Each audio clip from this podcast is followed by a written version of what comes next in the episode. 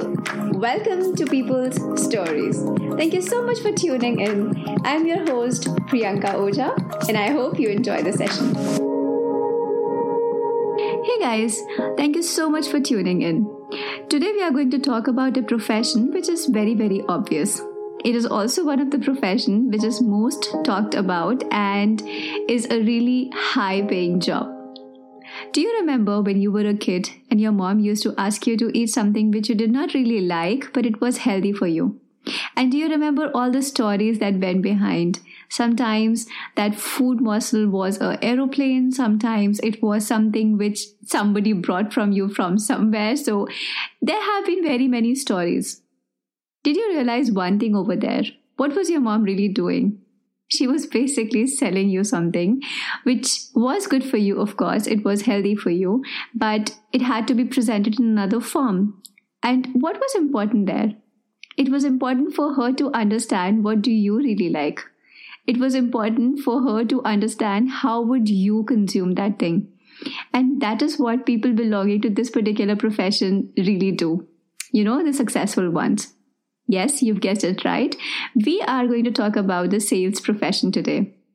So today we have in the studio Swarnim Saxena with us, who has been in the sales domain, not only in the field sales area, but is currently holding a strategic position in one of the major firms in Bombay, also Mumbai, in India.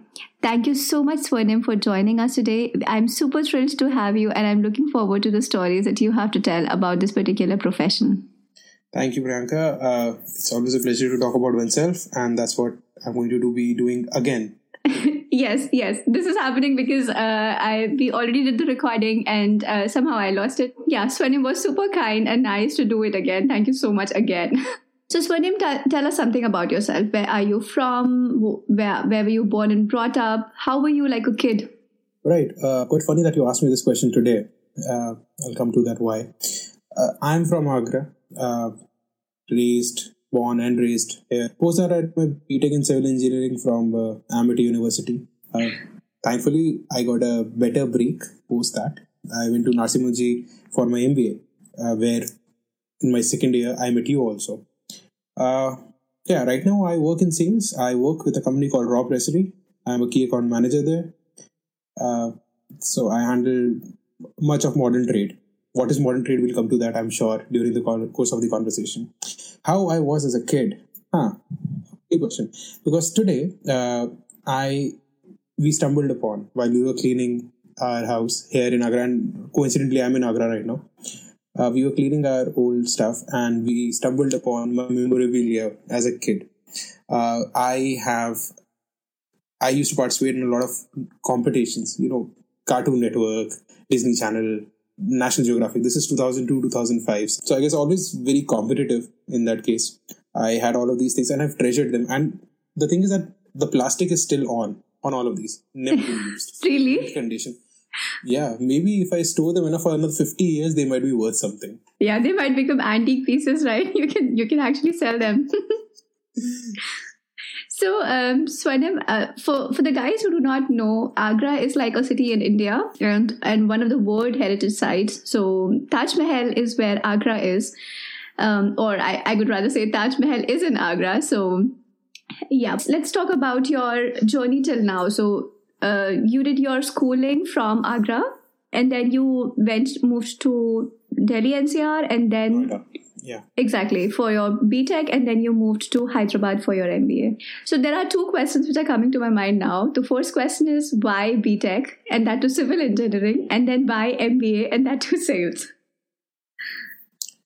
Right.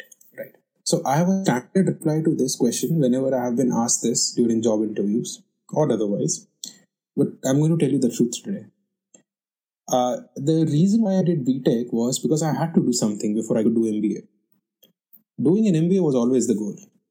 It was just how do you reach the end? What's the means to that end? And in India and everywhere else also, you need to have an undergraduate degree. I was enamored by what my mother did while I was as a kid. So she would go to an office, she would boss around people, and I loved looking at my mom doing all of that. I always wanted to do that, being a snobbish kid that I was. So I realized how do you do that? You do that by getting an MBA and you work in an office. That was my understanding. Till class 10th, 11th, that was the understanding that I had. But in order to do that, you have to have an undergraduate degree. And my father is an engineer. So, well, it became, the easiest thing to do. To just go and apply for an engineering degree and apply at a college where you probably would get in if you had even some brain, you'll get in. And I did. And it did. Ultimately, here we are. Okay, so Swarnim, before we move on to your, let's say, the professional journey and what you're doing exactly right now, I want to understand, if you look at yourself when you were in class 10th, like your high school or, that particular duration, how do you see yourself? How do you remember yourself then? Okay, interesting question. So I'm a kid who is in Uttar Pradesh, UP. So this is basically the hinterland of India. And although Agra is a relatively cosmopolitan city, it's a big tier 2 city. We have Taj Mahal, so we have a lot of foreign tourists. So you are exposed to certain culture outside. But there is certain conservatism which exists. Not just, and I'm not talking about conservatism within my family. My family is very open, very forthcoming, very liberal. But in terms of the society that I was part of. So that did have an impact on me.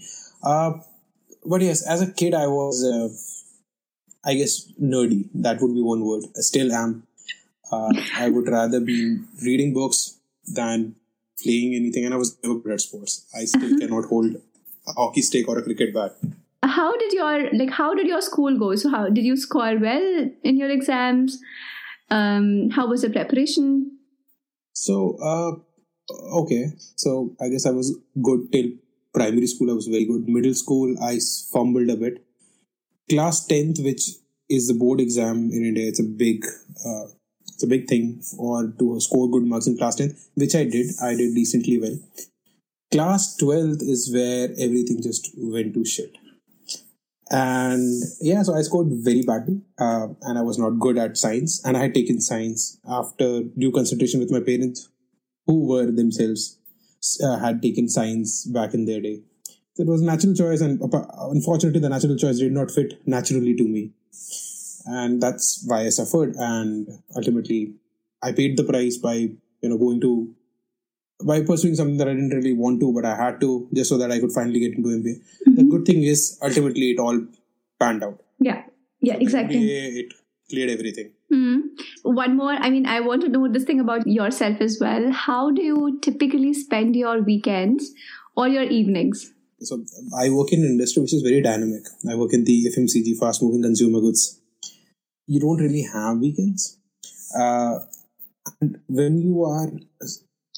as a key account manager in this particular role, sometimes it could get very, very stressful. And for example, today is a Saturday when we are recording this, but I had been working the whole day. Although technically it's a holiday for me today, but I was. And also it is because of the fact that I work in a beverages sector, which the summer coming in, it's very important for us to work. So yeah, Sunday, probably tomorrow will be a little light. There's a little bit of reading involved. There's a little bit of Netflix. Nothing, basically it's that regular stuff. But I do enjoy once in a while spending my weekends building mechanics models. On my birthday in October, my colleagues gifted me a huge 2,000-piece set of the Eiffel Tower. So I assembled it. Okay, that's pretty cool. Now it's in the living room of this Agra house. Uh-huh. I do that also once in a while. So, Swarnim, you earlier mentioned that typically in the FMCG sales or the beverages industry, typically it's very, very hectic. Is that the case only in India, or is it like worldwide?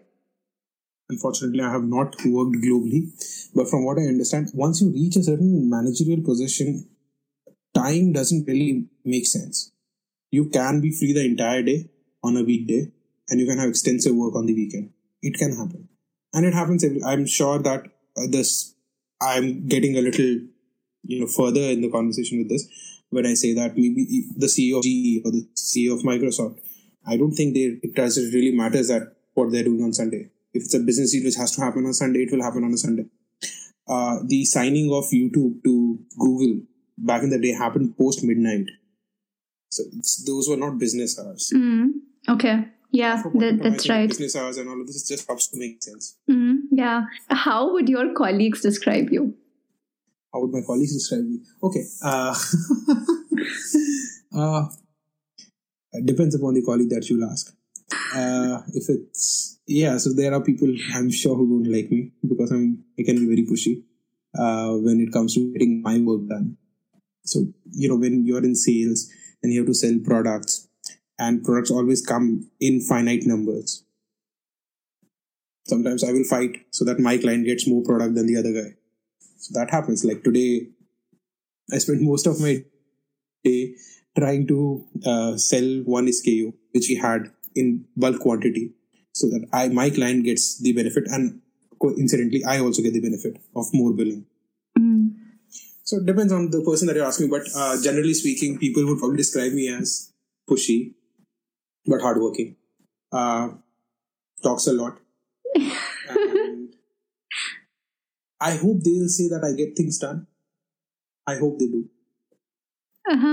Okay, so that's one of the typical stereotypes that basically before recording our session, I was doing some kind of research on what are the typical stereotypes about sales professionals, and this is one of them. But I wanted to ask, what is the funniest stereotype you have heard about sales, and do you counter it or do you agree with it?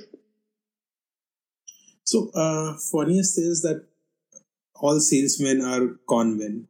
Basically, they will sell anything to you, even if it makes sense or not, which I don't really agree with. Sometimes we do try to make sense with what we are selling. Some of us definitely are. I would like to think even I am sometimes. But this is something which doesn't really make sense. You can con some people some of the time, but you can't fool all the people all the time. When you are in sales and you want to you build long-term relationships. You can sell something which is not required by the customer once, but you can't do it again and again. And when you are in sales, you need to understand what the customer wants. In India, we have this saying called "ganje ko kangha bechna," which translated to makes selling a comb to a bald man. If you're just thinking, okay, this guy must have done something funny and sold it to him, then it doesn't make any sense. Then that guy is a con man. The sales guy.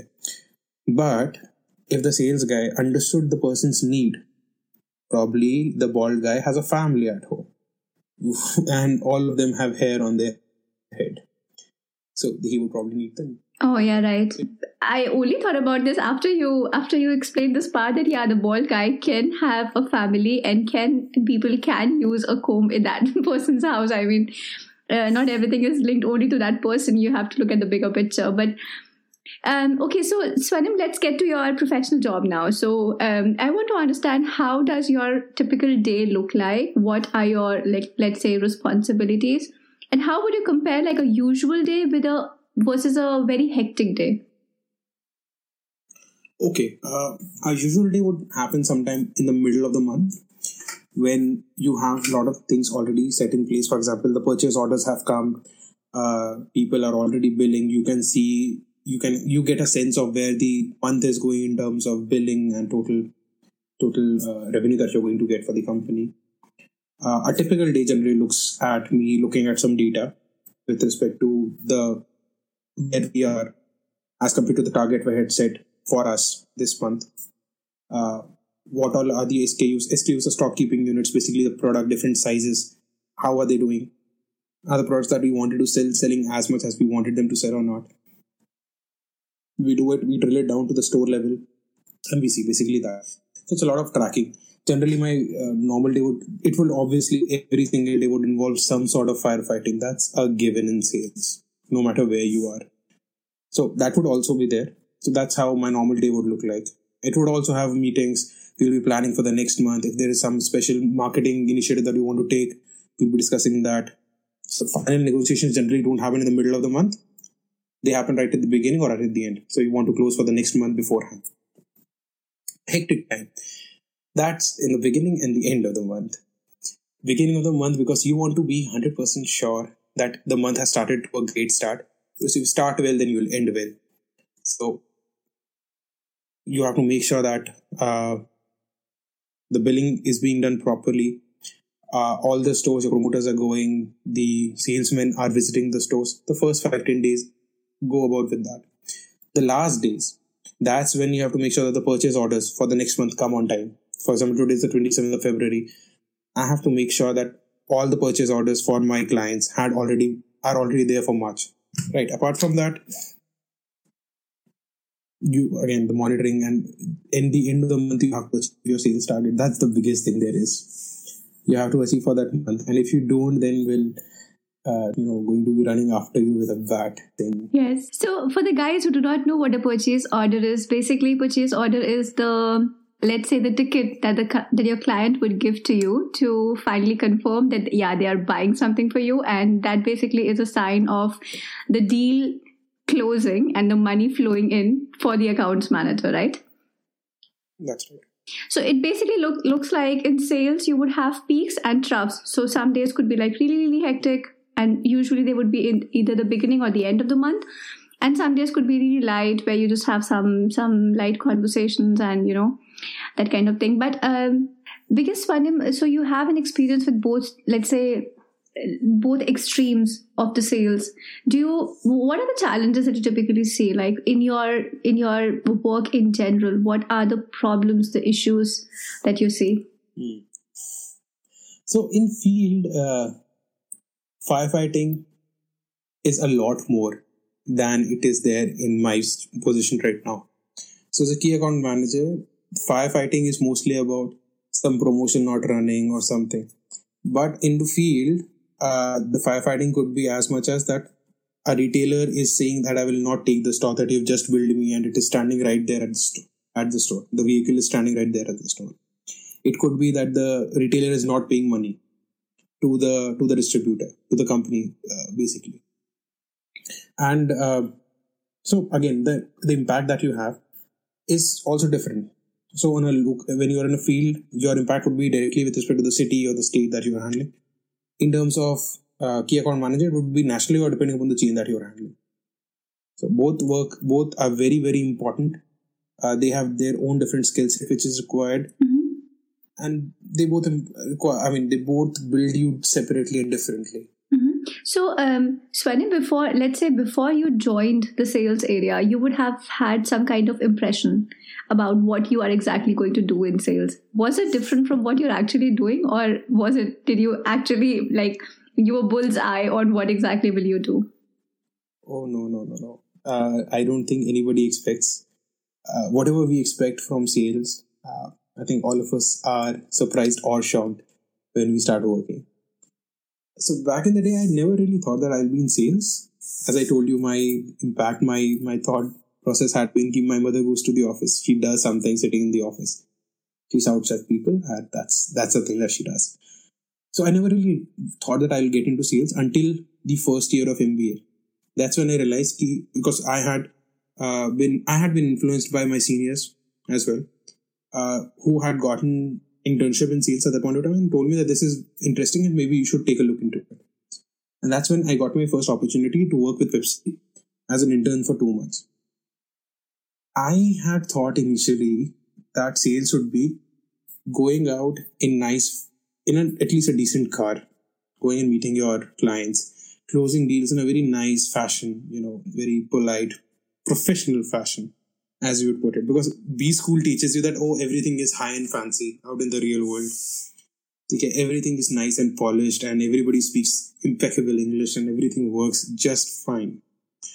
Oh, the irony. So when I went to Pepsi and I started working, I had to walk a kilometer from the bus stop to the depot, because the depot was inside some place that I don't even have the word for it right now. Some industrial area. So, and there was no auto, and an auto is a local public transportation for people who don't know what autos in India. So that was not there. And my clients, this is field sales. Again, when I was with Pepsi, this was field sales. I was going from retailer to retailer. And in India, you have the concept of mom and pop stores, number of mom and pop stores, which we call kiranas. So kirana is a localized shop, which will be, there are millions of kiranas in India. even a small town, even a tier 2 town like Agra will probably have 20,000 Kirana stores. Now, when you're talking about these many stores, you have feet on the ground who go and visit these stores and take orders. So I would be going in the middle of summer. This is April and May. And I'll be going and I'll be taking orders and I'll be working with the PSR, the sales representative over there with Pepsi in taking orders. And I would be unloading crates of Pepsi and delivering and trying to break Coca-Cola's monopoly. There were certain monopoly accounts. I would try to break them. It was very sweaty, very taxing and physically dirty job. If I was going to use the word for that. But nothing could take away the kind of learning that I've had, the amount of understanding of human psyche that I was able to get, the first impression that I could get. And at that point in time, I was 22 years old. And this was the first time that I was entering into the man's world and understanding how things actually work. So things are very different when you are in MBA, when you don't know how things work. Everything is very manual, even today. But Swarnim, so you yourself are saying that this job is like, it requires a lot of feet work. You have to meet a lot of people. There could be a lot of things that you don't expect. You might have to travel. You might have to experience things that you don't think about. Why are you in the sales profession then? What is that thing that sort of excites you, that pulls you in, that keeps you in this area? Well, for starters, money is good. So one thing, is it true that it could be possible that sometimes your incentives and bonuses are more than your base salary? So it depends upon the industry that you're working in. I work in FMCG. Generally, it's not the case here. Over here, you have a fixed variable, and variable is a component of the CTC, which would be considerably less than your fixed. But even this variable, it can double. Generally, in all the companies that I worked with, 3 companies I worked with, the max it can be is doubled with the variable. But even then, it will be considerably less than the fixed portion of your income. Having said this, money is an important factor, but it's not the only factor. As I said, first thing that I wanted to do was to do an MBA. When I got into MBA, I realized what I should do in MBA. And these are things that there are certain things that I fell into, and then certain things I realized this is what I like. So I took up sales after having worked with Pepsi. And I had this experience of working for 2 months in Pepsi. Some people might call it small, short, but I think it was extensive enough for me. And I realized this is what I want to do. Regarding social services and even professions such as law, they get you to talk to a far more number of people. Definitely it does. But first of all, I did not have the education for that. It was my inclination to do that. Sales does come number of things. It gets me to talk to people, but also disassociate myself from them. When you're working in the development sector, you get involved in their lives. You have to, it's your job to make somebody's life better. In sales, it's not my job to make somebody's life better. I can listen to them. I can sympathize. I can sometimes sympathize with them. But I need not necessarily be the resolution that they're looking for. My job is to make sure that the product that I'm selling sells. Okay. That's what I enjoy a lot. Being able to close a negotiation that gives you a high, I don't think any weed can. Okay, so basically you have this adrenaline rush that you kind of experience wherever you do these negotiations and close them, and that's what excites you. Mm-hmm.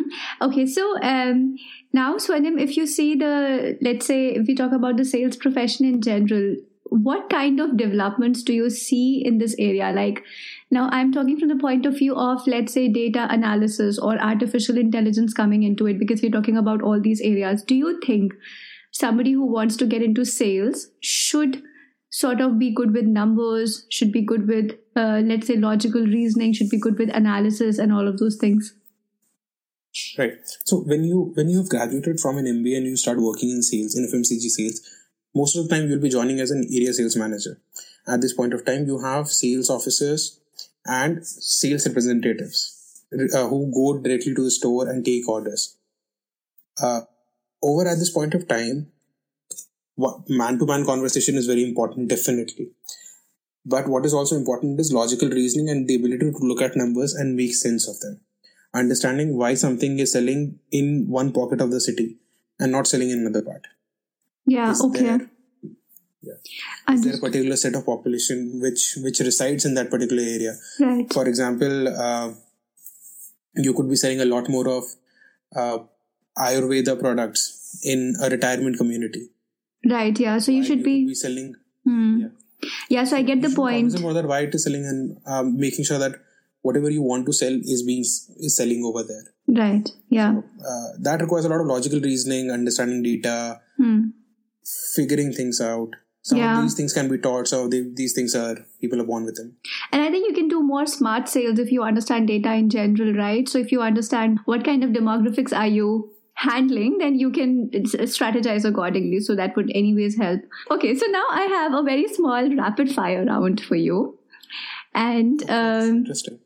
Yes, so I want to understand a little more about you, not from the professional perspective, but about Swarnim as a person. So I will be basically saying two words and you'll have to select one of them, and you don't have time to think, so please don't think. Sure. Okay, so a poem in Hindi or a play in English? Oh, okay. Poem in Hindi. Mm-hmm. Okay. Lately I've been... actual poem in Urdu, if possible. Oh. I've been dabbling with that a bit. I even have a secret Instagram page which nobody knows about, that I handle and that I manage. Okay, maybe you can tell me about it later. No. Okay. So, texting or talking? Talking. I guessed it. What is the thing near you right now? Oh, a can of Budweiser beer. Okay. So books or TV shows? Books. Mm-hmm. Most embarrassing store you might be seen shopping at? I don't go to physical stores anymore. Really? So, and for somebody... Oh, actually, you should not tell my clients this. I handle modern trade. Modern trade is physical stores and I shop online. I just hope none of your clients listen to this podcast then. I hope so too. But giving credit where it is due, a lot of the times I'm shopping from my modern trade stores only. So I shop a lot from Reliance. I shop from Nature's Basket. I shop from basically this, because some of my other clients don't have that much presence on e-commerce. Mm-hmm. I won't name who. Okay, so 12 in the night or 5 in the morning? 5 in the morning. Mm-hmm. Pen? No, wait. For what? That's after you answered 5 in the morning. So. Okay, so moving to the next question. Pen or pencil? Pencil. Because my writing is terrible and I make a lot of mistakes while writing, so an eraser comes in very handy. Okay, and the last question is tea or coffee? Masala tea. Masala tea. That I make. Masala chai. That I make. Yeah. Okay, so Swarnim, one thing that I want to also understand from you is, are you genuinely happy, and is there something that you will basically achieve that will give you a lot of satisfaction, or are you already experiencing it every single day? It's a very loaded question. So happiness is a state of mind. Happiness is nothing but, at the very basic level, your hormones coming in time after time. Nobody is certainly always happy. Nobody can be. And if you're always happy, then there's something wrong with your brain. You should probably get it checked. So happiness is it's a fleeting concept. You can, if you're just chasing happiness, but yes, I think recent events notwithstanding, within my family, things are pretty okay. I'm content. I would like to say that. And I would want to understand from you, what do you think about relationships and commitment? And also, I mean, I just have to add to this. So you are 29, you live in India, and you are not married, and you belong to that part of society which basically thinks about, okay, now this is a high time, you are doing something wrong with your life. What do you have to say about it? Right.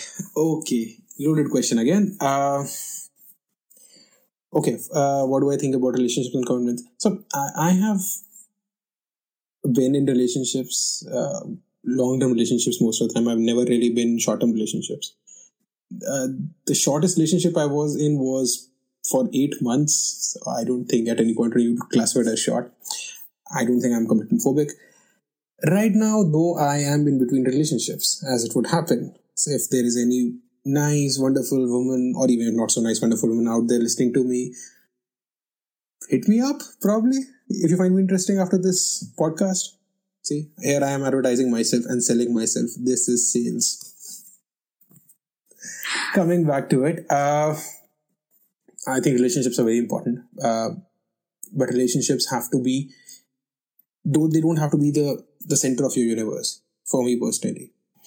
I am very passionate about the work that I do, and my relationship or my partner, I expect them to be supportive.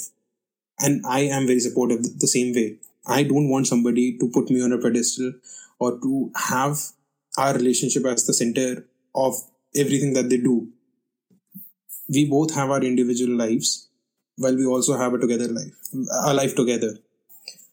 A relationship is something that you go back home to, that you feel nice to have it. That is your support system. Your work is your main thing. So that's what I think about relationships. And I've been fortunate enough to have been with women who think the same way. And I've had some terrific women with whom I have been. Great people. I admire them immensely. Yeah. Are you successful? I mean, how does success look to you like? I'm still looking for success. I'm still searching for it. Because no matter where I get, it will never be enough. There is a movie called Wall Street, Money Never Sleeps. In that, the character of Shia LaBeouf, he asks Josh Brolin, the character of Josh Brolin, what is the absolute number at which you'll be happy? You'll retire and there'll be no more. You won't ask for anything more. And Josh Brolin's character replies, more. There is no number. It's always more. I think that's the same case with me. It's never enough. Yes. I basically agree with every single thing that you're saying here. And I just want to bring a very small incident from my life story, basically. So when I was doing my bachelor's at that time, going to a Veromoda store and buying a top for myself, that was a big deal. Like it was big because it was expensive at that point of time for me. But now I can touch wood. I can buy higher brands and I don't think about it. But now I want to buy even higher brands, So, so I don't think there is ever a stop to when you would feel that, okay, I have achieved everything. I don't think, for example, Jeff Bezos or Elon Musk, they feel that now they have reached the precipice and now they don't want to get anything else. It doesn't, it depends on the person to person. It helps some people, it doesn't help some people. Some people can go spiraling to depression. Some people, it acts as a catalyst for them to achieve even more. I think in my case, earlier it used to be the case that I would think that, I have to look up to this guy because he has done so much. I don't think I do anymore. There are some other things that I look for. It's not just about the money anymore. Yeah. It's more about where they are in life, what they are doing, what I would like to do. There are phases. So something which is important for you right now might not be important for you, let's say, in 6 months' time. And then you might be focusing on other things. So it's always dynamic, right? Yeah. It absolutely is. Even physically speaking, our body keeps on changing. I am not the man or the boy. My organs are the same, but every single cell has been replaced by now. Yes. So this brings in this paradox, which is called the Ship of Theseus, which is basically you take a ship, you remove every single brick and you replace it. At the end, is it still the same ship? This is so funny, Swarnim, because just a few weeks back, I got to know this concept called Ship of Theseus, and I was looking for it. Okay, what does it exactly mean? And now you're referring to it. So I think there is some connection now. Yeah, it definitely is. And I love paradoxes, and Ship of Theseus is one of my favorite. There's an excellent movie also made by, I think, Anand Gandhi on this. Stars Neeraj Kabi in one of his first roles. Okay, so now moving on to the final question. And if there is a final piece of advice to someone who wants to get into sales, what would you say? Run. Run towards it or run away from it? Run away from it. But okay, to be on a serious note, sales is a great profession to be in. I love being a part of it. What also matters is the kind of boss and mentorship that you have. I'm very grateful that I've had very good mentors throughout my career. So, some of the things that I would like to say, especially to some people who've, my advice will be in two parts. One, who are looking forward to joining sales, and second, two, for people who have just joined sales. First part, for people who want to join sales, understand that it's not going to be easy in the beginning. Be mentally prepared for the fact that you'll be toiling very hard, and you'll be cursed at by your boss, by your colleagues, by everybody. That's just the nature of the profession itself. Later on, you'll understand. And in the beginning, it will feel like, so you have to mentally prepare for this, that everything will always be on fire. So you need to figure out, understand and prepare for your logical part. Build your logical capability. Understand that not everything needs to be prioritized, or everything has their own different priority level. So you start doing that in your everyday life, and you, by the time you start working in sales, you'll realize what to do. And start talking to people, because you will require that. And read about a lot of different type of topics. When you're out on the street, you meet people with a variety of interests, and it helps to know about a variety of topics, because then you can initiate a conversation with anybody. Some people might have a very big interest, keen interest, India's freedom struggle for that matter. And even if you think that this guy, he's just a kirana wala, what would he even know? Oh, you will be surprised. There are people, I have had great extensive discussions over Ayurveda with a kirana guy, big kirana guy, but yes, a kirana guy. So all of this helps. Read about different things and street smarts.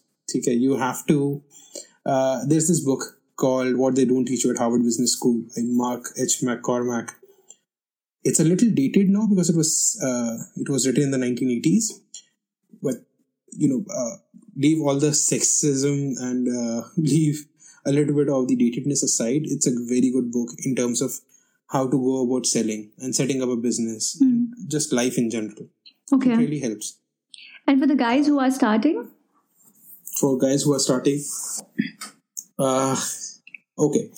So you are already probably have felt a lot of fire lately from your boss and from your colleagues, everybody. You just need to understand that this is just a part of it. You'll get over it. I wish somebody had told me this back when I was starting. It gets easier. It gets better. You'll get the hang of things. In the beginning, you'll think that everybody's out to get you. Everybody's out to get you. Mm-hmm. Your boss, your distributor, your retailer, your client, everybody's out to get you. But they're not. As soon as you're out of the door, they stop thinking about you. Nobody is trying to have a conspiracy against you. None of that matters. It might feel in the beginning, but it doesn't. I very recently read this line somewhere which said that if you sow a seed in the soil, you would not keep pulling it out to see how much it has grown, right? You would let it be there. So that's the same thing you have to do with your career or your profession. So you have to give it time. You have to let it, grow internally as well. Yes. Yes. You have to give yourself time, and you have to let yourself make mistakes.